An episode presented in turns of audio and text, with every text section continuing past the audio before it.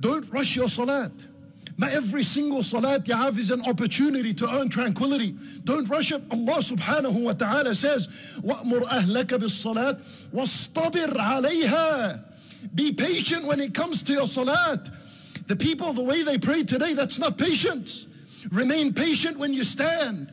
And when you read Surah Al-Fatiha easy, Alhamdulillahi Rabbil Alameen. When you read Alhamdulillahi Rabbil Alameen, Allah hears it and He replies. He responds. He says, Hamidani Abdi. Give a moment so you can feel Allah's response to you. Ar-Rahman Ar-Rahim. And Allah subhanahu wa ta'ala says, Athna alayya abdi or majadani abdi, that my servant has glorified me. And when you read Surah Al-Fatiha so quick, you're not even conscious of the fact that Allah responded to you. And this is why some of the Salaf, rahimahumullah, when they used to recite Salat, Surah Al-Fatiha, they used to pause between the ayat. Alhamdulillahi Rabbil Alameen. Ar-Rahman Ar-Rahim. He would pause. So he was asked, why do you pause? He said, because I want to feel Allah subhanahu wa ta'ala's response. And that hadith is a hadith Qudsi from the authentic ahadith of Rasulullah sallallahu alayhi wa sallam. And when you're in your ruku' and your sujood, Subhana Rabbi al-Azim. Why Subhana Rabbi al-Azim and Allahu Akbar?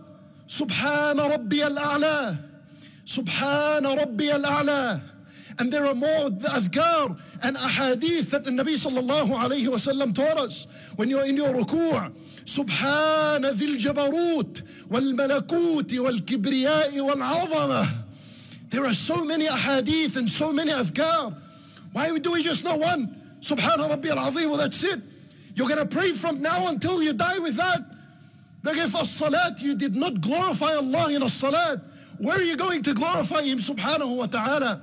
فاندرستاند ذات ذير اذكار and open up يعني حصن المسلم once a week take a dhikr that is said in al-ruku', an authentic dhikr that is said in ruku' and stick to it and memorize it and teach it to your family.